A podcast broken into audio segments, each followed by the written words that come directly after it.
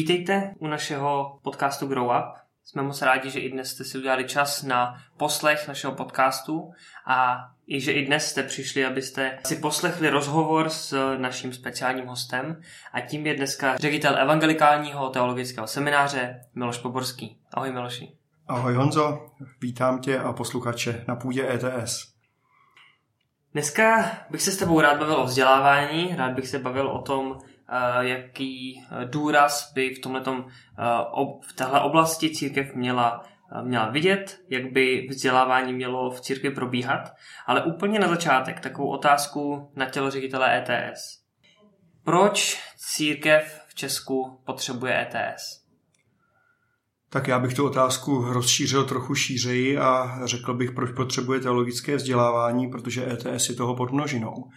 A když bych řekl obecně, tak bych řekl, že každá, těch, každá z těch církví, které dneska v České republice existují, mají nějakou historii, eh, nějaké důvody vzniku a reagovali na nějakou potřebu. Na druhou stranu eh, dneska vlastně existuje celá řada různých teologických směrů eh, od katolické církve přes lidové církve, husickou, evangelickou až po evangelikální a letniční charismatické církve a každá z nich má nějaké dědictví. To dědictví těm církvím dává současnou identitu a také nějaké směřování. Proč potřebují teologické vzdělávání no z jednoduchého důvodu, protože jim pomáhá definovat eh, nějaké hodnoty eh, a místo, kde v tom spektru českých církví ta, která církev stojí. A když se vrátím konkrétně k ETS, tak bych řekl, že ETS eh, e není vynález ETS samotné, ale vznikla z popudu církve bratrské, která ji v roce 1990 založila jako svoje vzdělávací středisko původně čistě se zájmem eh, nebo s tou myšlenkou, že to má být škola, která bude připravovat budoucí kazatele na službu. Samozřejmě, že po 30 letech ta škola rozšířila nabídku studijních oborů, takže kromě teologie se dá studovat pastorační eh, zaměření anebo také sociální práce, což eh, přineslo čas a potřeby. A co té církvi ETS dává? No tak z jedné strany v dnešní době 55% eh, kazatelů CB v aktivní službě jsou naši absolventi. A ten druhý důvod je, že ta škola přispívá k eh, sjednocování teologického smýšlení té církve, to znamená působí sjednocujícím dojmem. Konec konců v posledních letech některé české církve prošly eh, bolestnými spory o svou vlastní teologii, které často končily i rozdělením. Proč ty osobně se vydal na cestu ředitele právě teologické vyšší odborné školy? Jaký smysl ty práci, ale i možná v té své službě vidíš?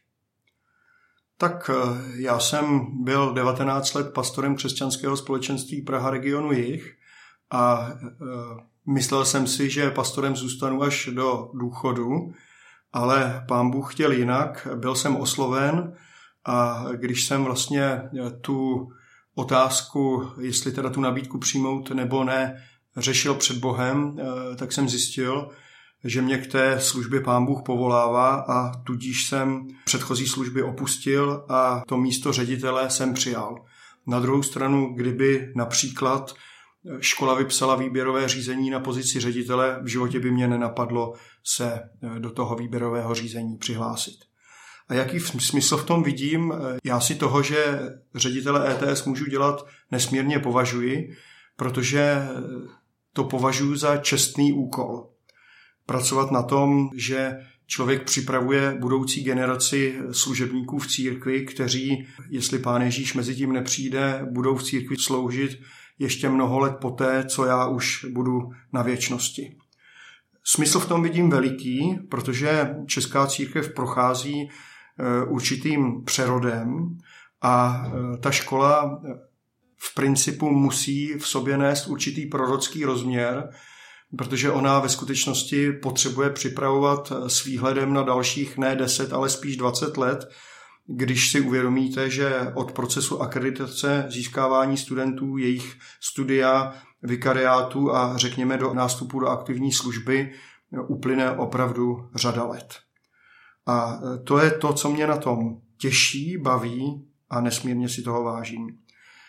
Další úhel může být i praktický, protože sám jsem se stal pastorem bez teologického vzdělání a po dvou letech služby eh, jsem usoudil, že jestli moje služba má mít nějakou hloubku a šíři záběru bez teologického vzdělávání se neobejdu a proto jsem sám ETS v letech 2000 až 2004 studoval. Pojďme se teď podívat od tedy konkrétně ETS a té pozice ředitele. Pojďme se podívat teď na církev. Církvi jsem nejedenkrát slyšel takový názor, takový rozkol a otázku, kterou bych chtěl i tobě položit. Je potřeba, aby církev v úvozovkách produkovala teologii? Nestačí číst Bibli s Duchem Svatým? tak eh, mě asi eh, úplně nevoní to slovo produkovala, protože se bavíme o lidech a slovo produkovat spíš patří eh, do nějaké továrny, která vyrábí věci a ne lidi. To znamená, jestli produkovat teologii, tak já bych na to opáčil replikou získávat lásku k Bohu, která se realizuje skrze porozumění teologii. Tak to je první postřeh. A ten druhý, nestačí číst Bibli s Duchem Svatým, no to záleží, kde si člověk nastaví to kritérium, tu laťku, protože ano, z jedné strany to samozřejmě stačí a konec konců Ježíš nám jasně řekl, že nám pošle přímluvce eh, Ducha Svatého, který, nám, eh, který nás uvede do veškeré pravdy a všechno nám ozřejmí. Na druhou stranu jsou jiné texty v písmu, které si myslím, že ke komplexnímu pohledu potřebujeme také vzít v úvahu. Jedním z nich jsou třeba slova Apoštola Pavla, kdy on řekl, že poznává z částky. No a teď jde o to, jaká ta částka je. A každý z nás má nějaké osobní preference, řekněme oblíbená témata, některé knihy čte častěji, jiným se vyhýbá, protože se mu zdá, že k němu tolik nemluví nebo z nich málo získává. A já, se, já si myslím, že poctivé studium teologie člověku pomůže postavit širší základnu a dá mu mnohem širší, hlubší pohled do písma. Jinými slovy, studium teologie člověku pomůže k tomu, aby eh, ta částka, která nikdy nebude úplná, nebyla také miniaturní, ale byla pokud možno co největší. To byl tedy komentář k té teologii ale přece jenom ETS se nezaměřuje jenom na teologii, ale součástí uh, studia je i obor pastorace. Uh, my na pastoraci samotnou jsme měli jeden z předchozích podcastů, ten si můžete poslechnout, co to vůbec je. Ale moje otázka teď zní takhle.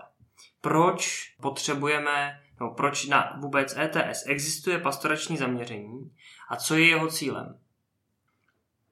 Pastorační zaměření na ETS přišlo jako reakce na vnímanou potřebu služby církve, protože eh, v roce 1990, když ETS vznikla, tak jsme byli čistě teologicky zaměřenou školou. Obor pastorace, jeho počátky eh, se začaly pokládat kolem roku 2000 a ta dnešní podoba je zhruba z roku 2006. A je to vlastně reakce na hledání nebo možná napětí mezi biblickým poradenstvím, tedy poradenstvím na základě biblických textů a vlivy, které v církvi také jsou ve smyslu psychologie, poradenství a dalších směrů. A to pastorační zaměření eh, vlastně bylo pojato tak, že ve skutečnosti to není přece buď a nebo. Ty dvě disciplíny spolu nemají, nemusí soupeřit, ale jde o to, biblické poradenství eh, z poznatky psychologie integrovat a tam, kde se biblické poradenství může při zachování eh, křesťanského úhlu pohledu pohledem psychologie inspirovat, tak nechce to stane, protože eh, to poradenství půjde hlouběji, bude respektovat psychologii člověka a bude prostě poučenější.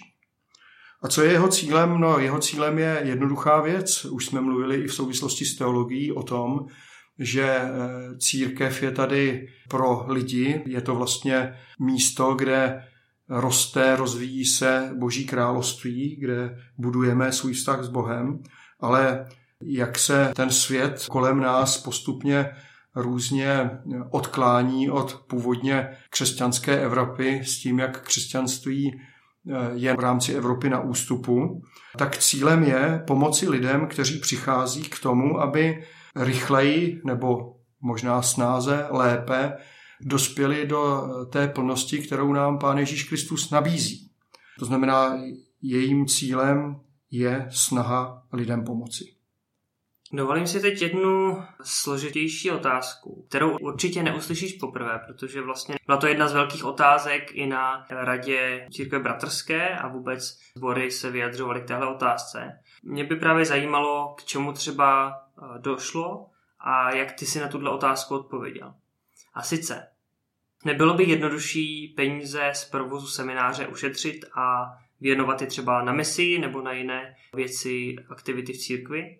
Jinými slovy, je seminář nenahraditelný? Velmi pěkná otázka, děkuji, že mi ji pokládáš, protože pochopitelně, že jsem se touto otázkou eh, opakovaně zabýval. A odpovím proti otázkou. Možná, že pro Pána Ježíše Krista by bylo jednodušší, kdyby nemusel na kříž, ale byla by to ta správná cesta. To znamená, já si nemyslím, že Bůh nás volá k tomu, abychom usilovali o to život si zjednodušit, protože Ježíš nám žádnou jednoduchou cestu neslibuje, neříká, že až uvěříš, tak od té doby to bude procházka rájem a uzdravíš se nejen ty, ale i tvůj pes a už nebudeš chudej, ale budeš bohatý.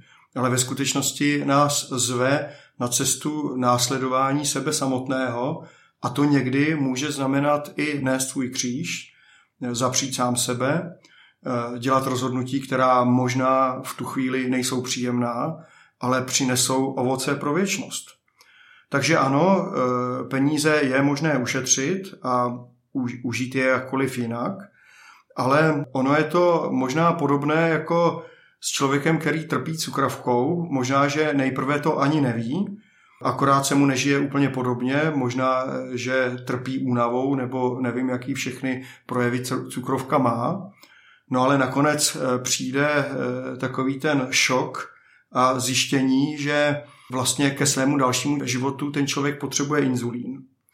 A možná, že by se mohl snažit peníze za inzulín ušetřit, ale bylo by to v posledku úspora, stojí nám to nebezpečí teologické nejednoty a potenciálního rozklížení, který ale nepřijde hned, ale možná po 20 letech za to, abychom dneska na těch věcech ušetřili. Jestliže církev je tělo Kristovo, tak eh, je zajímavé, že některé věci v těle máme jenom jednou, třeba srdce, ale jiné máme v páru, oči, uši. Tak eh, můžeme si vydloubnout oko a dál s jedním okem se dá žít, ale ztratíme prostorové vidění. A já bych řekl, že mm, je možné žít bez semináře, ale je to podobné, jako kdybychom si vyloupli jedno oko. Něco prostě ztratíme, ale žít se bez toho dá. Mám tedy v tom případě jednu doplňující otázku. Když se podívám na třeba současné teologické vzdělání v České republice, tak vlastně teologie není nějakým atraktivním předmětem, který by se studoval, který by se stály zástupy, když to trošku přeženu. Často na těch teologických i fakultách, na Univerzitě Karlově, jeho České univerzitě a dál, ty teologické obory jsou, řekl bych, podprůměrně obsazené. A tudíž ještě bych měl na tohle vlastně doplňující otázku. Je potřeba mít tolik různých škol, tolik různých vysokých škol nebo tedy fakult i, i třeba vyšších odborných škol, které se tou teologií zabývají? Nebo bych stačilo mít? To je velmi dobrá otázka, na kterou eh, možná trochu v žertu odpovím eh, slovy mrazíka. Kohouti jsou malí páni, to jítřenka řídí kokrhání. To je otázka, o které já nerozhoduju a já jsem byl povolán k tomu vést ETS a to se svědomitě snažím dělat.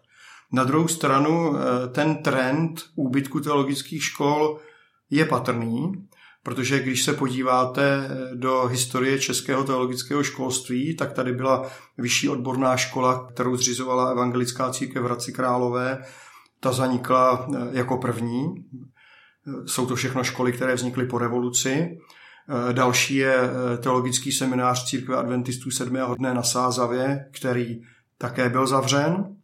Eh, další školu, kterou lze zmínit, je Vyšší odborná škola teologická Dorkas, kterou zřizovala Bratrská jednota baptistů a která skončila před několika lety. To znamená, zůstává tady ETS a zůstává tady Vyšší odborná škola teologická a misijní v Kolíně, kterou zřizuje Apoštolská církev, ale ta škola má také relativně málo studentů a vlastně pokud vím, tak eh, se hledá, jaká je vlastně její cesta do budoucna. To znamená, eh, těch škol, které tady byly a už nejsou, není málo a může se stát, že třeba v rámci Karlovy univerzity, kde existuje husická teologie, katolická teologie a evangelická teologie, může dojít k tomu, že tyto tři fakulty se sloučí do jedné teologické fakulty. Ale to není můj úkol hodnotit ani předvídat, protože já nepůsobím na Karlově univerzitě. To znamená, o tom musí rozhodnout jiní, pokud k tomu zhledají důvody, anebo naopak stále vidí důvody, proč eh, tři teologické fakulty v rámci Karlovy univerzity mít. Takže ano, ten trend tu je a já bych tomu ještě dodal, že za svou náplň práce mimo jiné považuji i ukazovat, že teologické vzdělání je krásné, že stojí za to jít tou službou v církvi. Sám jsem v církvi 19 let jako pastor sloužil a tudíž vím, o čem mluvím. A proto tu službu chci vyhledávat a získávat další generaci mladých lidí, kteří přijmou totéž povolání od Boha, které já jsem přijal před mnoha lety a půjdou podobnou cestou. Tím mi nahráváš na další otázku, protože mohli bychom se samozřejmě bavit o tom, proč individuálně pro, řekněme, absolventy středních škol není teologie eh, lukrativním oborem, ale pojďme se podívat na rovinu církve. Když se podíváme obecně, mezidenominačně na církev v České republice, tak dbá vůbec církev v České republice na biblické vzdělání svých členů?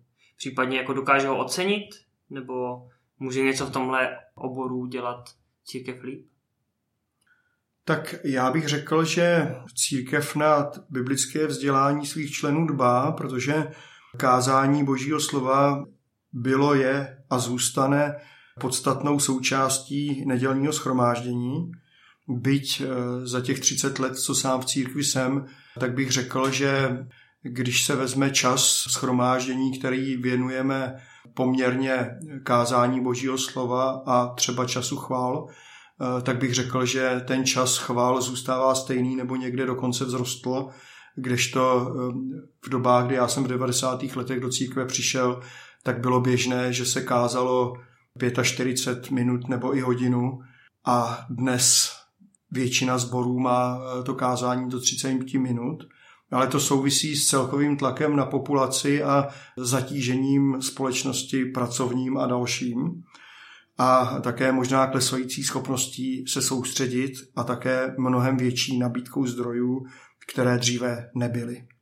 To znamená, jestli se někdy žehrá na to, že je v církvi jakoby menší touha po slyšení božího slova, tak já s tím úplně nesouhlasím, protože si myslím, že ta touha po božím slově tady stále je, protože eh, je to eh, podle mě základní součást duchovního života každého z nás. A eh, jenom se trošku vyvinuly, vyvinuly formy, kde spousta věcí, které dříve byly pouze, řekněme, na vedení toho sboru, na kazateli, na středečních biblických hodinách, anebo řekněme na magnetofonových kazetách, který si člověk mohl půjčit a jiné možnosti, zvláště v dobách předrevolučních a porevolučních, vlastně nebyly, protože ani literatura nebyla, tak dneska k tomu, co nabízí církev, se přece nabízí spousta dalších věcí. Je tady obrovský knižní trh s křesťanskou literaturou a mnoha dobrými knihami. Člověk si může najít eh, kázání nejen ze svého sboru, ale z řady dalších, protože dneska vlastně skoro už byste těžko hledali evangelikální církev, která by svá kázání nedávala na internet. A tudíž eh, ta nabídka se z mnoha násobila a ta účast na nedělním schromáždění je vlastně jenom jednou z mnoha možností, kde si člověk to poznání, informace může získat. Přesto pořád platí moje otázka, jestli v tomhle ta církev potřebuje to biblické vzdělání. Máme třeba, obzvlášť v církve bratrský, máme spoustu kazatelů lajků, kteří neprošli třeba vyloženě biblickou školou. A jiné denominace to mají podobně. Tak eh, je v tomhle směru potřeba teda, aby církev dbala na biblické vzdělání svých, řekněme, členů, ale dobře, řekněme třeba vedoucích církví? Já jsem přesvědčen o tom, že to důležité je, jednak už jsem mluvil o své vlastní zkušenosti, že po dvou letech eh, práce pastora bez teologického vzdělání jsem sám cítil potřebu si ho doplnit právě proto, aby ta moje služba byla hlubší. A podíval bych se na to ještě z trochu jiného úhlu pohledu. Dneska člověk, který nově vstupuje do služby ve sboru, má vlastně mnohem víc možností. Může vstoupit do vikariátu a nastoupit na zavedený sbor, který už má historii třeba 50 nebo 100 let, no a nebo se může stát součástí nějakého týmu zakladatelů, kde vlastně se ten tým lidí rozhodne založit úplně nový sbor. No ale ty dvě služby se zásadním způsobem odlišují. Protože jaká je kvalifikace toho zakladatele sborů? No kvalifikace zakladatele sborů je, že stačí, aby měl upevněný základy křesťanské víry, protože bude určitě dostatečně napřed od všech, se kterými se na počátku svojí služby setká a ty jeho kompetence a dovednosti budou eh, značně jiné. Jeho úkolem bude schromáždit ty lidi, umět je oslovit, eh, vyhledávat kontakty, dělat nízkoprahové akce pro lidi eh, nevěřící. No ale jaký bude úkol člověka, který bude nastupovat na sbor s 50 letou historií, kde bude taky božím slovem sloužit lidem, kteří věří celý svůj život a Bibli do velké míry znají. Tak tam samozřejmě na úroveň eh, jeho, řekněme, biblických znalostí, rozhledu, znalosti dobového pozadí, souvislostí, x dalších věcí prostě budou mnohem vyšší, protože taky bude sloužit lidem, kteří jsou podstatně dál. A se základy křesťanské víry by je nejspíš neohromil. Tím jsme si znovu možná vytvořili oslý můstek k další otázce a už se pomalu blížíme do závěru. Možná nás teda poslouchají nějací vedoucí v církvi, kteří třeba ještě teologické biblické vzdělání nemají, ale na, určitě nás poslouchají i běžní členové církví. Co ETS v současnou chvíli pro tyhle lidi nabízí? Tak určitě jsme profesně orientovaná škola a tudíž vzděláváme, anebo naší ambicí je vzdělávat na všechny pracovní pozice, které církev eh, placenou formou nabízí. To je primární úkol ETS, ale samozřejmě, že od toho se odvíjí mnohem širší úhel pohledu na vzdělání. Protože jsme přesvědčeni o tom, že všichni lidé, kteří jsou třeba ve staršostech, tak eh, možná nemusí absolvovat celou ETS, ale máme program Zborový pracovník, což je zhruba jedna třetina eh, obsahu studia vyšší odborné školy, kterou bych každému laickému staršímu ve sboru doporučil, protože mu to pomůže udělat si základní přehled o knihách starého a nového zákona, eh, o, řekněme, historii, o tom, jak si připravovat kázání, nějaké pastorační základy, prostě to, s čím se jako starší sboru ve své službě určitě bude potkávat. Ale nejen to, nabízíme Eh, lidem, kteří by měli zájem studovat třeba nějaké specifické téma, možnost zúčastnit se studia na ETS formou vzdělávacích kurzů, kdy vlastně ty jednotlivé předměty, které na ETS vyučujeme a jejich v současné době víc než 120, eh, tak je možné do konkrétně vytipovaných úvodních předmětů se přihlásit a vystudovat je formou kurzů, ať už denní nebo i dálkovou kombinovanou formou o sobotách. Další možnost, kterou nabízíme, jsou roční kurzy, protože máme roční kurz zahraniční misie, kde vlastně chceme lidem pomoci porozumět tomu, co to znamená odjet do zahraničí na misii. A to jsou třeba už lidé, kteří nějaké biblické vzdělání mají a chtějí se připravit nějak specificky, eh, tak tento kurz otvíráme od září pod vedením Davida Simona, který sám má doktorát z misiologie, ale byl také 8 let jako misionář v zemích bývalé Jugoslávie. Další je roční kurz hudba v církvi, kterým vlastně chceme pomoci lidem, kteří ve sborech vedou chvály k tomu, aby porozuměli širšímu kontextu té služby. To znamená, neučíme je hrát na hudební nástroje, protože od toho jsou jiní, ale učíme je porozumět tomu, jak vypadala chvála ve starém a novém zákoně, učíme je praktickým dovednostem, jako je souhra v kapele, spolupráce s vedoucím schromážděním a učíme je skládat písňové texty, protože každý hudebník, který skládá texty, tak je teolog a tudíž by měl mít nějakou teologickou přípravu tak aby vypovídací hodnota těch textů byla po teologické stránce v pořádku a řadu dalších věcí. Takže eh, ty možnosti, které ETS nabízí jak eh, v budově ETS, tak i na venek, protože je možné naše vyučující pozvat do sboru na nějaký, řekněme, sobotní seminář na dané téma, tak i takové věci pro církev děláme. Jaká je jedna věc o vzdělání v církvi, o tomhle tématu, kterou se v rámci svého ředitelování na ETS naučil? Já sám díky tomu, že jsem ETS studoval, jsem ETS i jako člověk, který 19 let pastorem byl, velmi vděčný, protože ETS mi určitě velmi rozšířila obzory. A jestli jsem se něco o teologii naučil v té poslední době, tak jsem se naučil to, že církve, které jsou do práce semináře zapojeny, protože nemáme tady jenom studenty z církve bratrské, byť ti samozřejmě převažují a je jich určitě více jak polovina všech studentů, tak máme studenty i z řady dalších církví a mě vždycky obohacuje ten dialog eh, i mezi studenty, i mezi různými teologickými školami, ze kterých přichází a to, že se nám tady daří držet a budovat komunitu studentů, která inspiruje a motivuje ke službě. A z toho mám opravdu radost a těší mě být toho účasten. Mým hostem byl dnes Miloš Poborský, ředitel Evangelikálního teologického semináře v Praze. Díky Miloši za tvůj čas i za tvoje vyprávění. Já ti, Honzo, děkuji za pozvání a kež to, co jsme si řekli, bude někomu k užitku.